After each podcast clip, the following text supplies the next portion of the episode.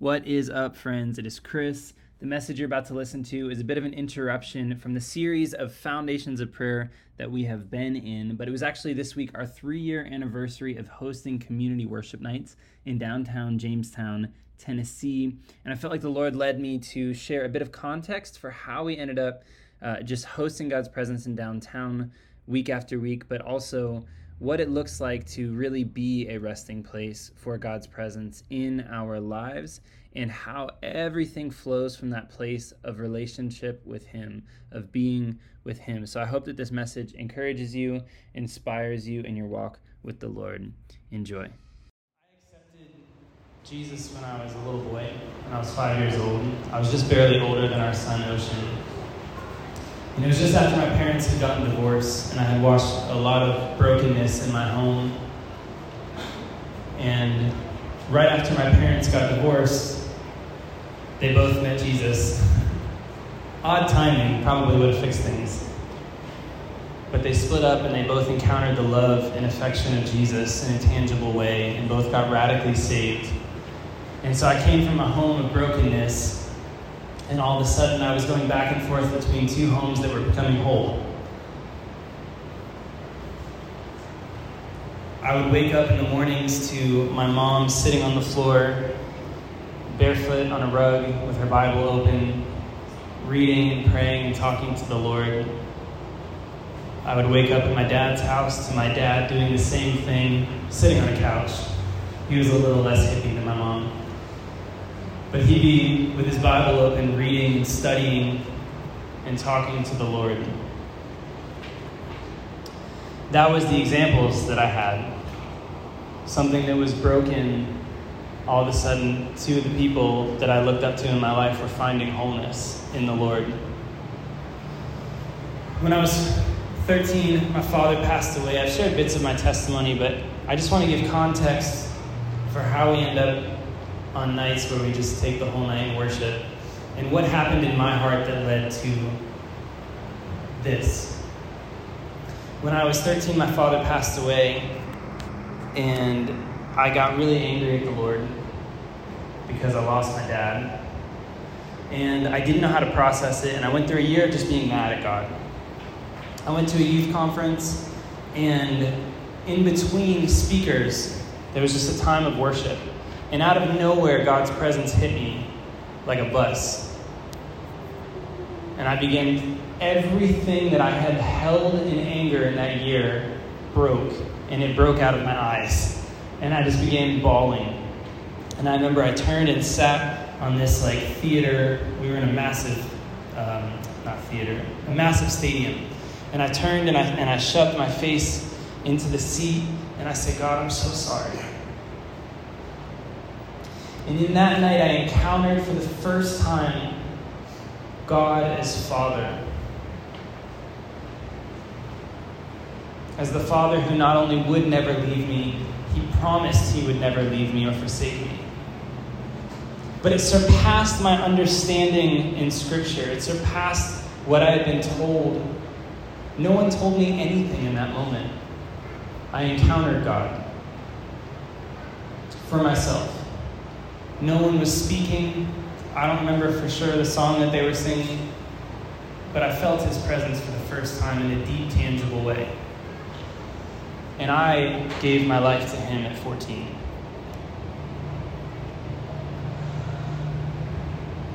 Fast forward, and I had started playing music a couple years before then, which honestly just became me pounding away on a bass guitar and just singing angrily along with my friends who were singing angrily because I was bitter and upset with God and life. And we didn't know what we were doing. We had a Yellowcard cover band for Chip, who knows what I'm talking about. And um, all of a sudden, I, I, had this, this change where I wanted to spend time in worship. I started playing bass on the youth band. And fast forward a few years, and the Holy Spirit speaks to me and says, I want you to lead others in worship.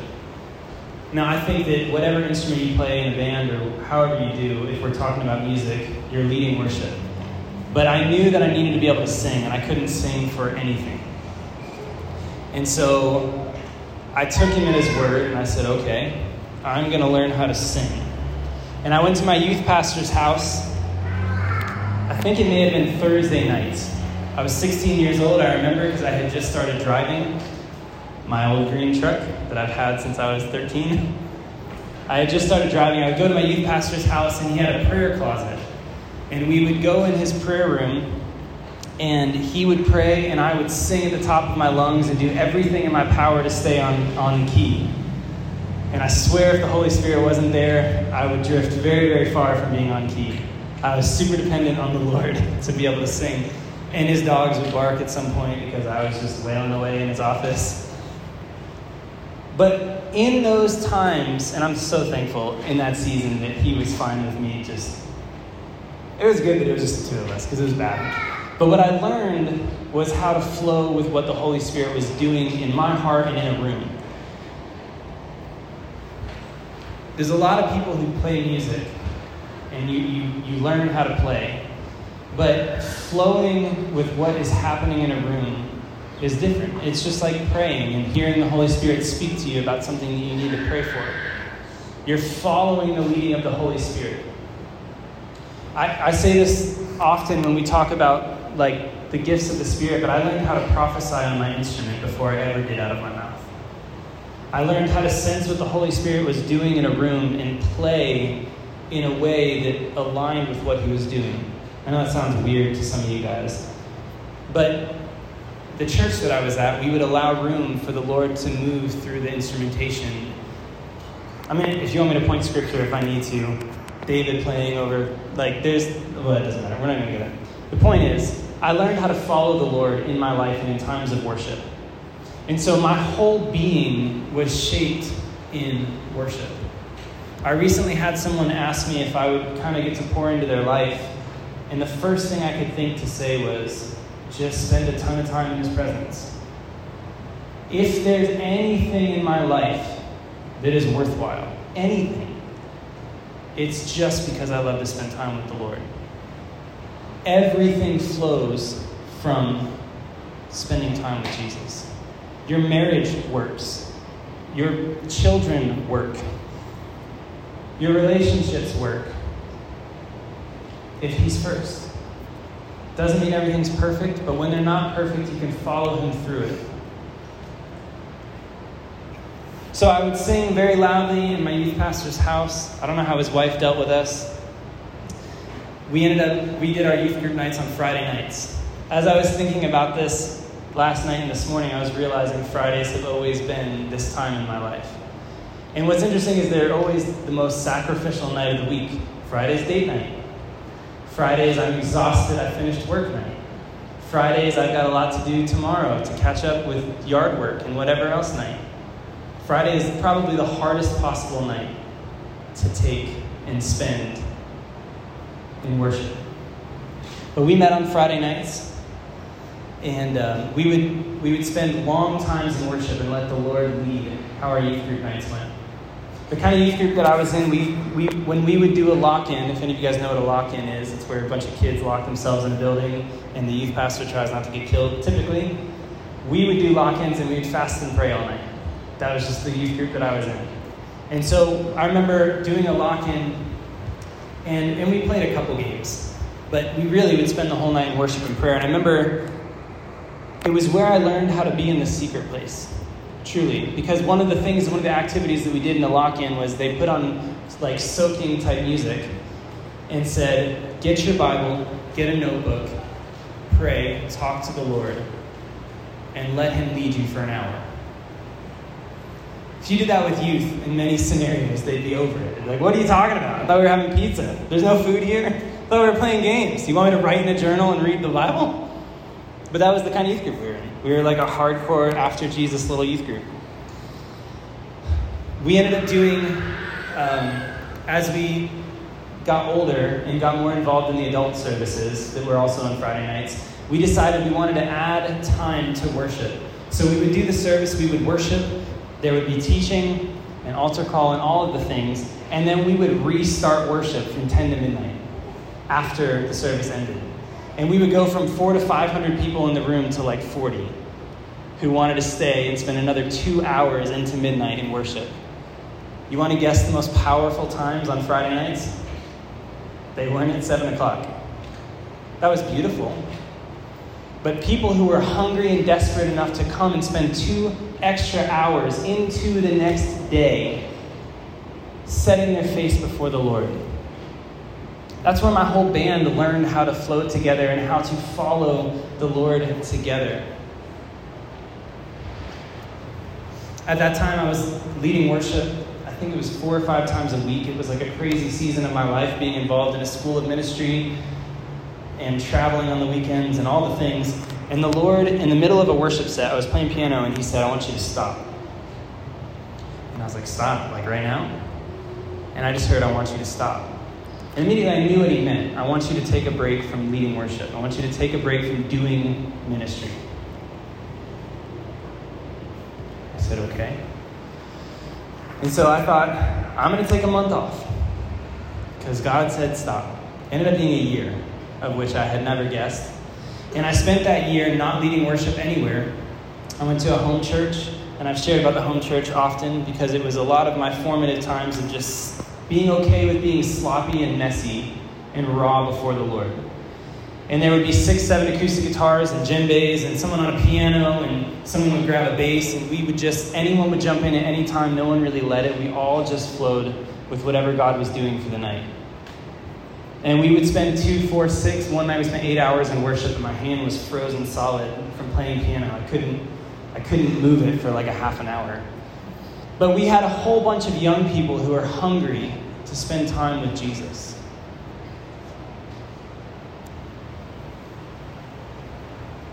The Lord taught me in that season what it was to be a son. And I remember the last night before I felt like that season was over. I was laying on the floor. Half the time I didn't even play. And I got, just like I got hit with this revelation of him being father, I got hit with the revelation of the fact that I'm his son. And it hit me like a bus again. And I bawled my eyes out. Every time I talk about crying, I say that I'm not a crier, and then I say like four more times when I cried, and so I've given up. It's okay to cry. And so I cried heavily, and what dawned on me was no matter how well I do at anything, it doesn't matter. No matter how bad I fail at anything, it doesn't matter in the eyes of my Father. If one of my kids fell off their bike trying to ride it, I'm not going to be judgmental. You should know how to do this. And it took a lot of weight off of my life, and it relieved a lot of anxiety, and it relieved my need to find approval in my gift and in ministry. And it killed my desire for ministry, to be honest. I've gone through like four levels of dying to wanting to do ministry.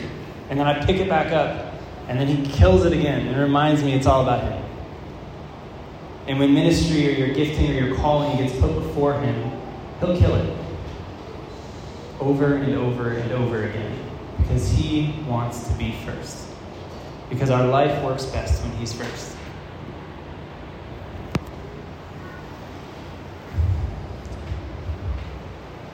I ended up taking a set at a prayer house. I don't know if any of you guys have heard of IHOP, not the pancake place.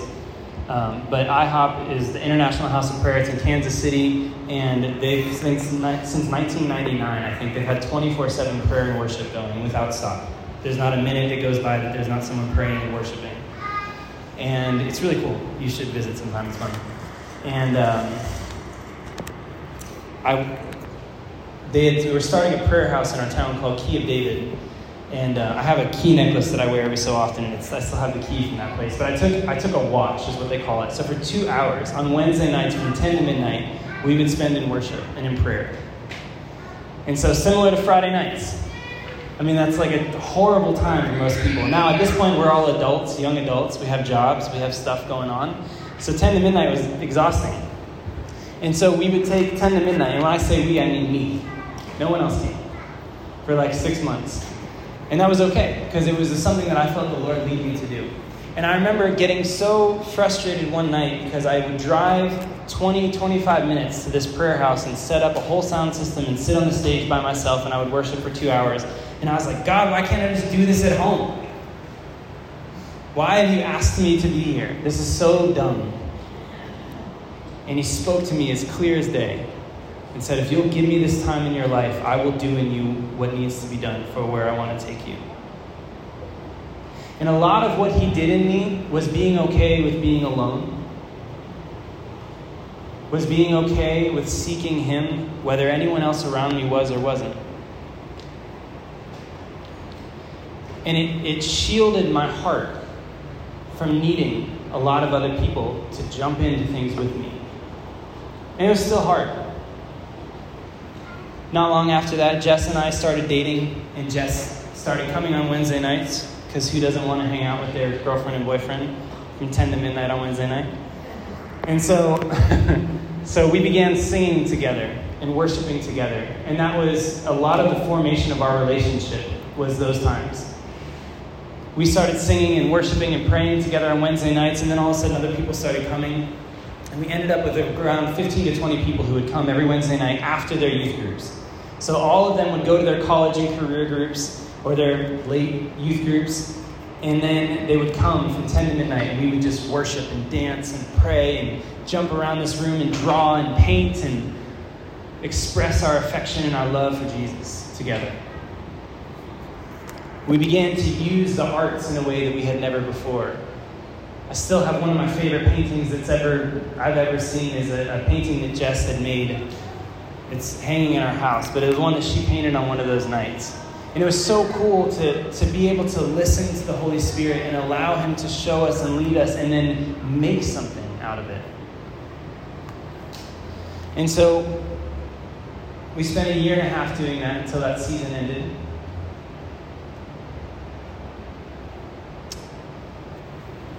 And, and here's where I've landed. I've been a part of a lot of really big conferences and really big ministries, and I've seen the Lord use it in a wonderful and amazing way. But what's actually important about all of that is the pursuit of Jesus. Period. You can have the conference, you can have the church service, you can have all of the stuff and miss Jesus in the middle of it. I think there's many times Jesus walks into a room and no one notices him.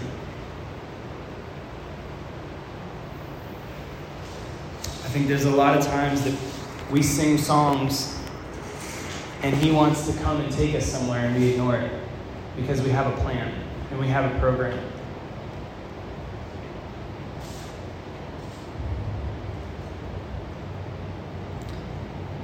Whether it's with thousands of people, a few people, or no one else, is my heart after Jesus? This is the question that matters to me. Is my heart in pursuit of Jesus?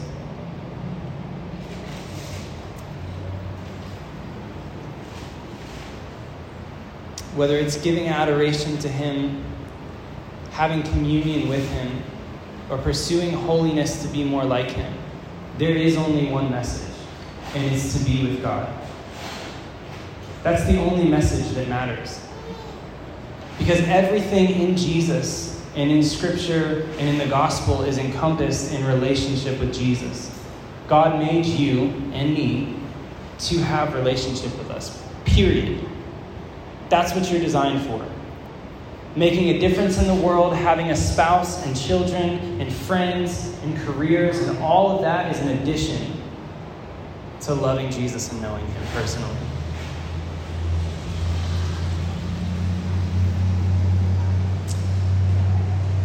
So, Friday nights, Isaiah 66, verse 1 says, Thus says the Lord, Heaven is my throne and earth is my footstool. Where then is a house that you could build for me? And where is the place that I may rest? There's a pastor named Michael Miller, and I love the way he says this. The Holy Spirit is everywhere, but he longs to be somewhere. The God who is everywhere wants to be somewhere. And the God who is everywhere wants to want to be wanted somewhere.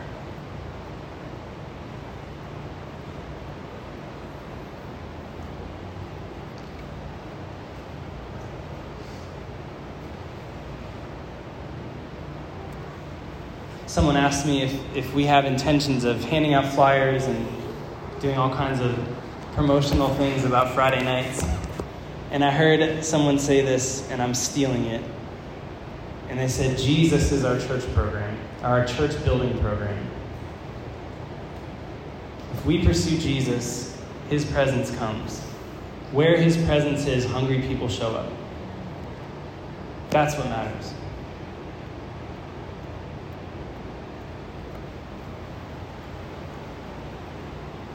This is what I woke up with this morning, and something that's been big on my heart in this season. Isaiah 66, verse 2 says, For my hand made all these things, thus all these things have come into being, declares the Lord.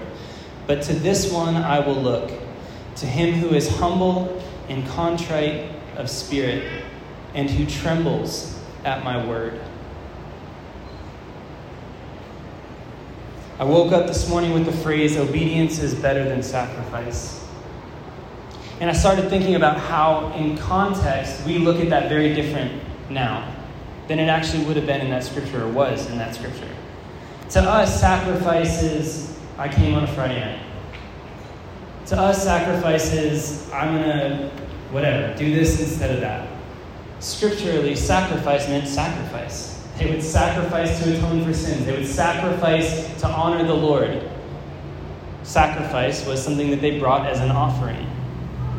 If you read the whole passage in 1 Samuel 15, where that verse is found, it's a wild chapter, truthfully. For anyone who thinks the Bible is tame, uh, the prophet Samuel is sent to the Lord to anoint Saul as king. When he does, he instructs this is me shortening it for you because it's a long chapter. He instructs Saul to go and wipe out an entire people group.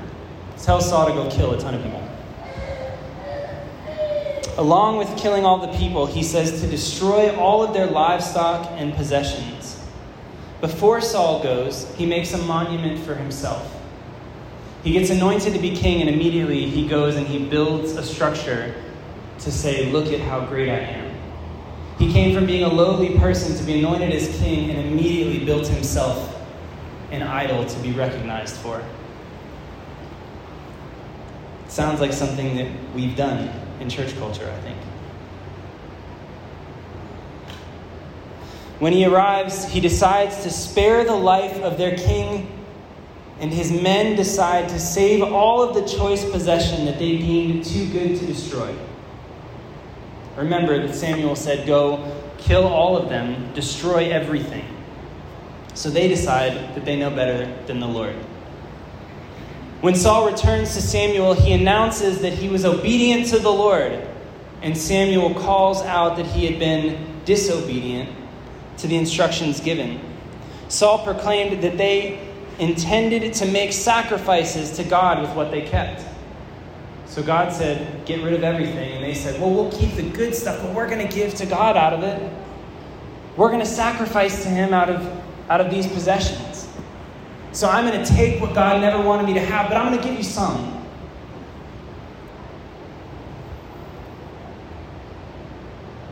Samuel calls out they, they had been in disobedience. Saul apologizes and requests to come and worship God, and God says that he regretted making Saul king.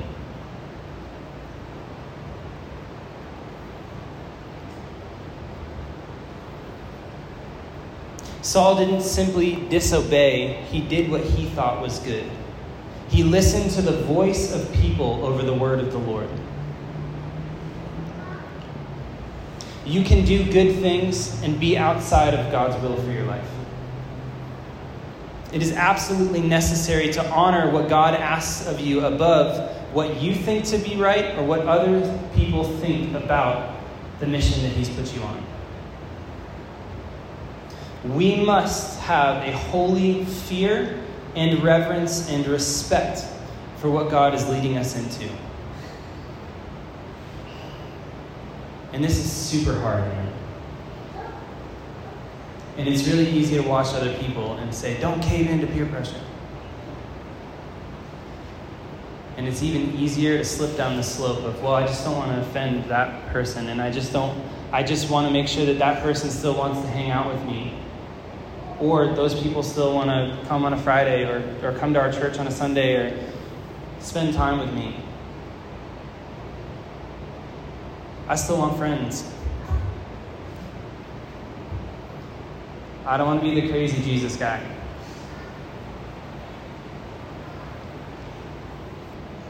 It's so much easier than it looks. So here's my question for us tonight, and I'll close this. You can close your eyes. Chip, we can play again. Will you give your life to be a resting place for God?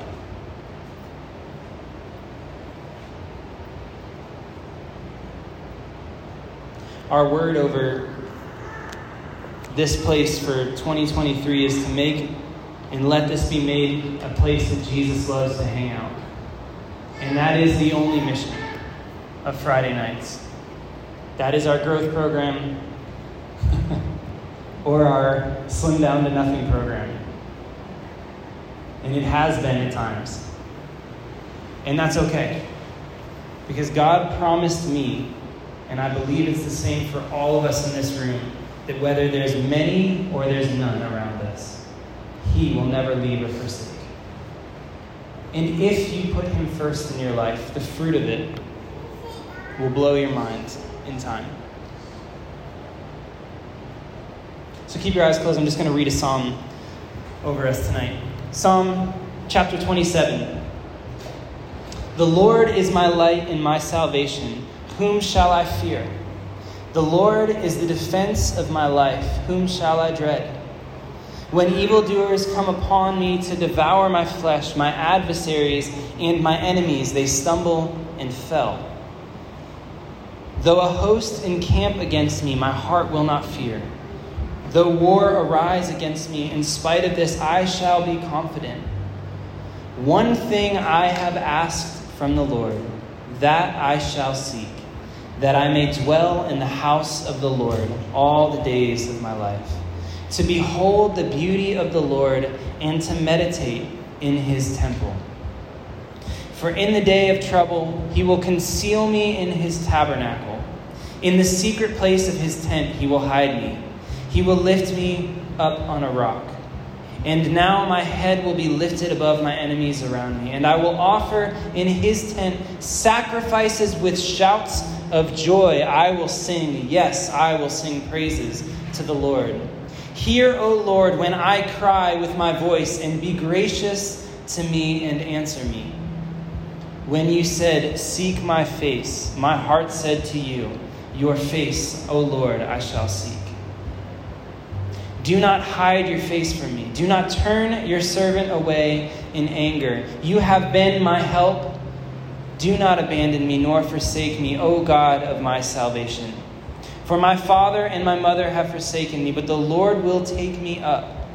Teach me your way, O Lord, and lead me in a level path because of my foes. Do not deliver me over to the desire of my adversaries, for false witnesses have risen against me, and such as breathe out violence. I would have despaired unless I had believed that I would see the goodness of the Lord in the land of the living. And finally, verse 14 says, Wait for the Lord, be strong, and let your heart take courage. Yes, wait for the Lord. So, Father, we wait for you, and we wait on you. And God, would you help us not to get ahead of you or past you or sidetracked carried away with life, with good things, things that we think are good. Only you know, Father. Would you put us back on the path in the areas that we've slipped off? Would you continue to make us a people hungry and desperate to spend just a moment more with you, Jesus? God, I pray over our city and our county that this would be a place known for seeking the face of the Lord.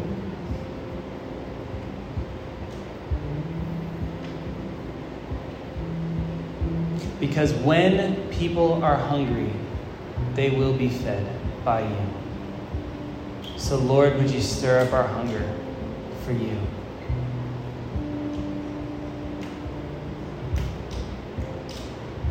In Jesus' name. Thanks so much for joining us in this episode, friends. I hope that it encouraged you in your walk with the Lord and gave you something to pray on, ponder on, and grow in, just like we have been. If you want to find more resources from Breath of Heaven, our music, more teachings, if you want to partner with us financially to continue what God is doing through this ministry, or if you want to see upcoming events and hopefully join us here someday on a community worship night, you should. It would be awesome. We meet every Friday night in Jamestown. Tennessee. Check out our website, breathofheaveninc.org. That's breathofheaveninc.org, and I will catch you in the next episode.